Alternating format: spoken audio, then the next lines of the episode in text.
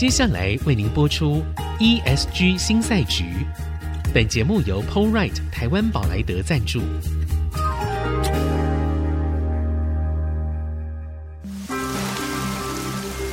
这是企业永续的世纪挑战。这是绿色浪潮下的供应链课题。再造优势前瞻的产业竞争力。欢迎加入 ESG 新赛局。掌握先机，创造新局。欢迎来到 ESG 新赛局，我是节目主持人、人工智慧科技基金会执行长温怡玲。好。我们现场来宾还是彭启明博士，来，彭博士好。呃，一定好，各位听众大家好。我我好喜欢那个彭博士哦，就听起来彭博有没有？彭博是彭博，对，听起来就是很有钱的一个地方。谢谢对，好，那呃，我们还是要回来啊，就是在谈到整个气候变迁，然后对于台湾企业，因为我的工作要常常接触非常多企业，我觉得企业真的是在最近这三五年啊，遭受非常大的冲击。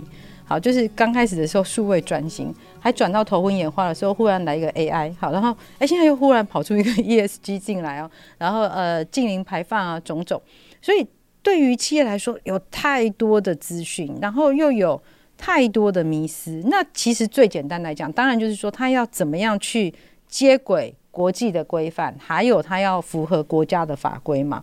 但是这里面就有非常多的迷思存在。例如说，国际的规范到底是哪一个国际啊？哪一个国家？那台湾的法规是不是已经有那么准确了？好，或者那么清晰了？那根据您的观察哦，就是企业它现在。通常会会进行哪些事？然后有没有什么迷思是特别需要厘清的，可以让大家少走一些冤枉路？嗯嗯、好，第一个其实我是觉得是要投入多少经费的问题然后。整个气候变迁一定要花钱，嗯、然后数位转型也要花钱。那到底因为做 AI 可能是是数位转型的一环，那要花多少钱？要多少个比例？其实钱不是问题，只是我没有钱。所以基本上一个企业一定要赚钱了，才有资格去讲这些事情，才有办法去做。你不可能什么东西都不投入就可以自己去减碳了，不可能的事情。是，所以基本上一个企业第一个是一定要体认到碳是有成本的，做什么事情有没有成本，然后有没有效益，可能会有一些效益。是，所以第一个是一定要有一定的经费才去做。所以大概的企业我，我我接触到的大概是它的营收的一 percent 到两 percent 左右。会拿来要去做净利的预算，但是万一它的利润就只有一 percent 到两 percent，那压力就很大了。对，那就那就压力就很大了。因为然后最重要的是说，你要必须把企业的这个排碳量自己要知道是多少。嗯，例如说我的企业假设是十万吨，十万吨的排碳量，然后现在我们台湾未来可能会收的碳费可能是一吨三百块台币。那国际上呢，像欧盟大概是七十块欧元，可能是两千多块台币，是差差距蛮大。对，那未来有些人说，二零三零年那个碳费一吨可能是两百块美金。哇！所以其实你就可以把说这个我个企业未来可能会衍生出的成本，就要先算出来。是。那算出来之后呢，就有一个大概了。假设我企业的营收是一年是净利是十亿，嗯哼，那我的碳排放量又这么高，是。那我怎么样先找出我的热点？去把这个高排碳量的能够降低，或者是说我赶快去处理绿电等等的事情，所以这个企业就要开始去做它该有的布局了。对，然后我就个人觉得说，不是先去做 ESG 的报告，是因为业绩报告呢，我有观察到有些企业其实很好玩，它的报告都可能因为只要花钱就可以找人帮你包装的很漂亮。跟写论文一样，写论文 是，对，呃业绩没办法像写论文一样用抄的。哦，是是是，因为现在未来哈。像金管会也会要求你有一点固定的格式，就像有一个可能会要求你像有一个 API 一样啊，是直接要填上去、上传上去，有一个 standard，有有数据的那个指标的标准在那边。对，所以以前哈没有一个标准的时候，有一些环团早就盯着所有的上市柜公司，你的业绩报告里面你的排碳量多少，你的数据是不是真实，早就在查核你了。是。那现在呢，这个金管会要求必须要有一定的标准的格式，然后会很快就定出来，明年开始会实施。那其实就更无所遁形了，是，是，所以基本上就有人会去挖取你去做这个事情。那、这个在国际上哈，在联合国，他们在 COP 会议之前就邀请了这个由联合国秘书长哦安东尼奥，他就邀请了前加拿大的环境部部长，他们就设定了一个就反漂绿的委员会。对，我听到漂绿这件事情。叫做 green washing，是哦，green washing，对，就把洗洗洗，就是说意思是说我没有做那么多环保的事情，但是我会让你觉得我很环保，是。就你像说我我我平常要是都很浪费，但是我在你面前表示我我都很节省。没有，我们女生是这样，都化妆出来很美很整齐，然后家里乱的对乱七八糟的，我们是这样的做法。对对对，就是这个就是漂绿的行为，漂美漂美漂美漂美。对，那这个漂绿呢，其实我相信，其实他为什么要这样做？他不是针对企业，他是针对国家，有的国家也在漂绿。就是说喊了说我要近零，可是你的预算根本都没有到，你还是往这个上升升温两度三度的方向在走，或是说你的企业、你的城市一很多的城市也宣布我要近零，可是他根本没有相对应的作为啊，嗯，所以他喊口号而已，所以其实他要设定一些规则去做这个事，很多企业我觉得要必须担心的就是说，嗯你要真的务实在做，当然有些人告诉我说，彭博士。先让他们大家来嫖，嫖久了就变真的。这是听起来有一点怪，为什么嫖久了可以变成真的？就是说，哎、你常常来参加环保的活动，是参加久了之后就知道环保怎么一回事，就会来参加了。我只是参加环保活动，跟我真的做环保的行动，这应该没有很直接的关系。就是比较消极的认为说，那你耳濡目染之下，你就会更环保一点。所以我常常去麦当劳，我就可能变成一个汉堡嘛，是这样的概念吗？基本上还是不行的。所以整个企业哈，我我个人觉得说，以台湾的企业来说的话，我们必须体认到。台湾的减碳最大的压力就是属于，如果你要出口，嗯，你就会受到这个全世界高度的排碳。第二个呢，你如果你是一个上市贵公司，你的投资的对象，或是你被保险的对象，有一些境外的企业，嗯嗯、你大概就要很认真的去重新布局做这个事情，是。因为国际的规范是很清楚的，然后我们国内的这个政府的规范是比较阳春一点点的，跟追着人家在走，追着走，所以就是要看清楚国际的这个定位，然后怎么走去跟国际接轨，这才是我们企业要做的事。现在还有一个，他除了写那个永续报告之外，他还有一个就是拿证照，好，比如说我拿了 ISO。五万零一，好，所以我这样就可以保平安了吗？是是这样吗？哦，不行不行，那个证照只是说让你可以有这种查核的能力，或是基本的。就你有做到这样的一个能力，是这样。这这个就有点像说，我今天告诉你我要减肥，我买个体重机，我每天量体重机了。对，哦，就这样。就，体重机，呃，这个体重机符合规范。哦哦，所以它只是一个说，你这个体重机是是真实的，可以帮助你的体重，哎，就就只是这样而已。对对对，对。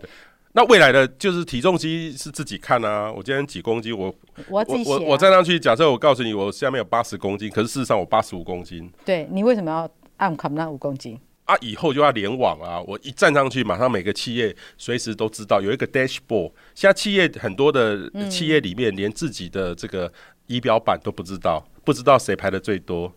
怎么样浪费的都还不知道，什么时间排的多也也不知道，因为我们现在还是有很多企业会觉得说，我只要有那个水电费的单子啊，然后我把它 key 上去某一个平台，我就可以算出那个那个只是说，如果你的排碳量比较低的时候，你可以这样做，你没有受到很大的监管。可是如果说你要真的做到一个未来符合净零的企业的话，你基本上就要跟数位转型一样，每一个环节点，你的这个电器的浪费，嗯是不是耗电，它的时效，你都要一个一个去做考量。那考量之后，其实我是觉得我们做气候变迁跟数位转型是一样，很类似，一样，没有一体的两面。就 green and digital 是一样的事情，要一起，要一起做，所以它其实是应该可以一起做的。所以我观察到这个像气候联盟好的企业在做的，就是这两个都有做。就是数位转型是第一步，所以当数位转型做完了之后，它再做气候变迁就很容易。它其实只是叠加一个功能上去，类似像这样的概念上去而已。对对对对对，因为你要知道减的话，你要一定要有成效，要有马上看到它结果，所以就从这个数字上就可以。所以一定要有一个 dashboard。那这个 dashboard 现在是企业内部做，可是未来的 dashboard 是要跟国际接轨。所以很多的企业，它在做这个新的下一代的碳的管理的话，其实它是类似一个 ERP 的系统在处理这个事情。碳的 ERP，对，碳的 ERP，因为如果我们以前所有的成本这些管理是用 ERP 嘛，那现在是碳等于是成本，所以它被放到这样的一个管理体系来是是合理的嘛？对，对，因为它其实真的很复杂。我举个例子，嗯，假设我今天买一个笔电，那这个笔电排碳量。假设是我们台湾的双 A，他就告诉我说这个排碳量多少。可是我们一定要要求，那你包装是多少？什么是多少？什么多少？每一个分类都要出来，而且每一台笔电的这个排碳量不一样啊。对。所以可能这个宏基、华硕就要跟我们，假设我是台积电，就要接轨啊，要接在一起。而且，可是问题是说，问题就来了，那你这个排碳量几公斤，这个就跟你卖的好不好量有关系的，所以这个又有一些营业上的秘密在里面，企业的隐私在里面。的确，的确，所以这个其实真的做起来的时候，就又跟区块链又有关系。对，就是必须去中心化，让企业可以有好的系统，我自己可以知道很清楚，但是我可以让某些让你知道，可是有些你又不知道。嗯，他自己要可以去做好这样的，就是在资料上面，他的这种区隔是要清楚的。对对，所以。企业的内部的资料治理，就是它的数位转型，或是说我未来要跟别人一起合作，嗯，我才能够创造范畴三，才可以 work，才有办法嘛。但是他如果自己内部没有一个好的资料治理的话，他根本给不出去，因为他不知道什么地方他会踩到雷，对对，可能会泄露业务机密。好，所以其实我们这听起来这个问题都还蛮复杂的，嗯，但是其实也没有这么复杂。重点是说，当他开始。踏出第一步的时候，它可以逐步、逐步、慢慢的来前进。那刚刚谈到了区块链，我们先休息一下，待会回来继续谈。到底科技好，在整个我们在推动净零排放的时候，可以帮上什么样的忙？我们休息一下。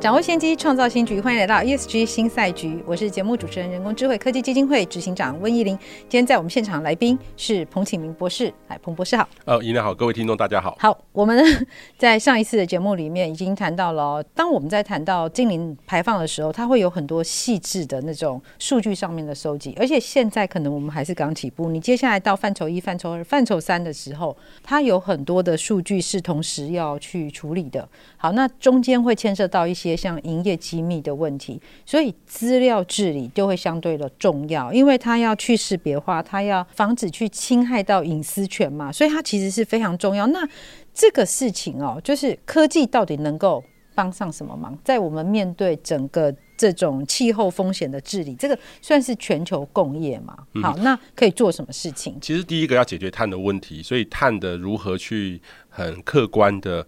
不要侵犯到隐私的，呃，隐私有公司的隐私或个人的隐私，又可以把这个碳量能够完整的收集在一起，或是说，我们其实现在对于很多的碳量，现在很简单，都是用那个进口多少的油烧了多少煤，整个这样算一算就可以算出国家大概有多少。但是问题就落实到说，哎，那我们交通大概多少，生活习惯多少，会不会有重复算的，或是很多忽略的？所以这个怎么去算？从一个公司或从一个个人，或是整个国家，其实都要重新要用。用更数据化来算，假设碳量可以算得清楚，那接下来那政府的治理，碳的治理也要算啊。嗯、我们的政府，我们花了九千亿的预算，要做到二零三零年前，到底能不能达到二零五零年净零的目标？我们不知道，很像就是为了做而做的感觉。啊、那九千亿到底怎么出来的？是一个吉祥数吗？呃，凑起来的，但是我个人认为是不够的，因为你看人家韩国五年就三兆了，日本也要二十兆日币，是，那我们九千亿是人家的零头，我们怎么可能做得到净零？我就不相信。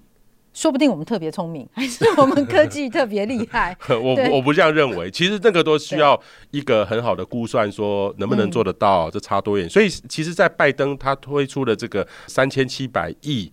美金的这个钱的时候，他就特别画出了一张图，算出来说，哦，这个可以让我们美国二零三零年可以减一半的碳，可以算到这么准？可以，可以，是，他就可以算出来这个政策带动的这个结果。所以，这个其实这个政府在施政的时候，也要靠数字管理来做，不然的话就是浪费钱。嗯嗯是，所以其实科技还是有办法在这个地方可以帮得上忙嘛，对不对？就是它基本上回归到就是资料的治理。对资料，或是用资料的方式在跟政策去做衔接，就会有一个数字告诉我们说，我们到底需要多少的预算，要做什么事。现在全世界其实大多数的很多的专家都有办法，例如说算出来一百二十五兆美金才能够做到净零，这样这样的数字都是这样一起的叠加叠加上来的，对对，叠加上来。但是因为我也常有机会到政府部门去啊，然后就是我们在谈这个问题的时候，我会发现好像资料对台湾来说是一个蛮。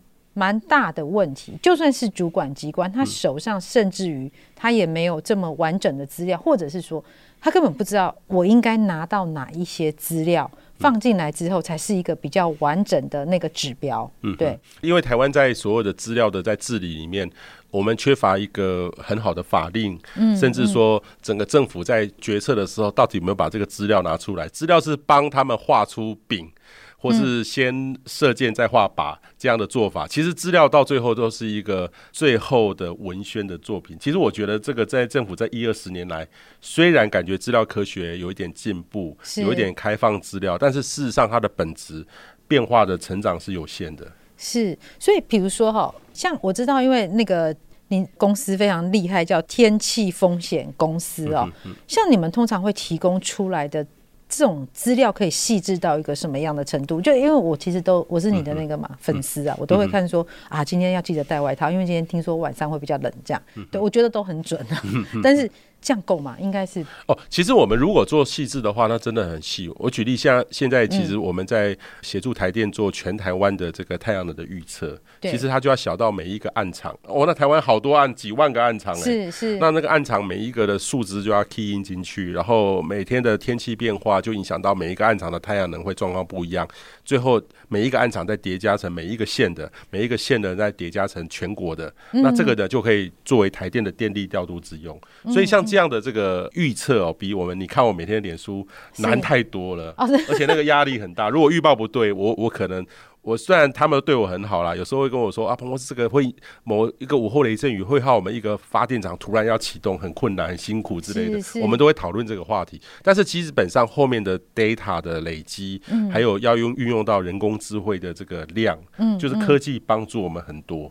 我如果在三五年前，我觉得我做不到这个事情，因为现在 AI 可以帮忙我们很多，赶快的修正回来。OK OK，所以其实它也是一个。几乎你每天都是在优化的那个流程嘛，因为你的资料越来越多的时候，它是可以越来越准的。因为未来的这个 dynamic 包含的气象或是各种的生活里面这样运用到的这个数据，嗯，其实它已经，我觉得这几年随着台湾的进步哦，已经优化到一种程度了。也是哈，那尤其我我想这个其实就很相对来说也比较单纯，因为它就是单一个目的嘛，然后做这样子的预测。对对，那我其实，在前阵子的那个媒体报道有看到，就是您在那个你跟微软的总裁兼法务长，好，这个叫做 Brad Smith，好，那你们曾经会谈，而且微软他提出了一个可信任的碳资料管理平台，所以。我们来谈一下，因为这个这个题目很有意思哦，就是。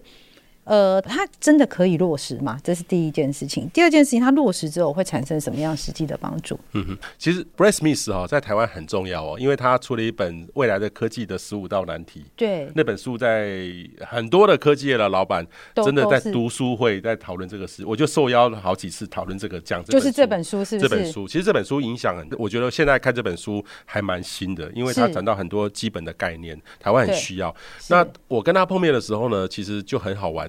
第一个我是他的粉丝，所以我所以看到他很高兴。然后另外呢，就是说呃，微软是负碳排哦，他二零三零年就净零了哦。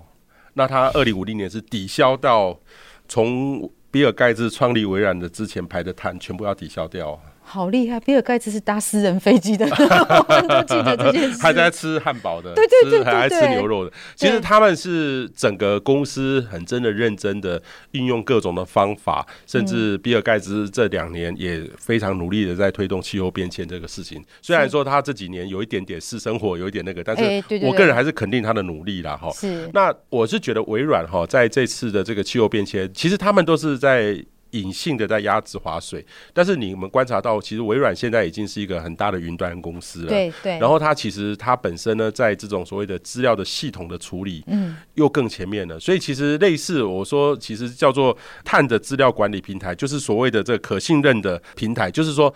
呃，未来每个企业的这种所谓的排碳的资料，其实或是我们要做到范畴三才能够解决全球的排碳量的问题的话，其实就需要一个可能用区块链有一个统一的，能够横跨到各种不一样界面的平台。那微软呢，其实已经看到这样的机会了，所以他们其实我所知道的全球很大的企业都选用他们的这样的概念去推动。但是现在其实也没有一个单一的标准，也就是说气候变迁不是说。哦，有一个人说的是对的，对，而是大家努力努力往往这个方向去走，是是，但是走的是一种既封闭又开放，既注重个人隐私又必须相互连接的方式在做处理。对，我其实看到这件事情，我是觉得他很棒，而且我也觉得或许搞不好他来做会比政府来做更好，因为我们本来就有很多企业是用他的云端平台嘛。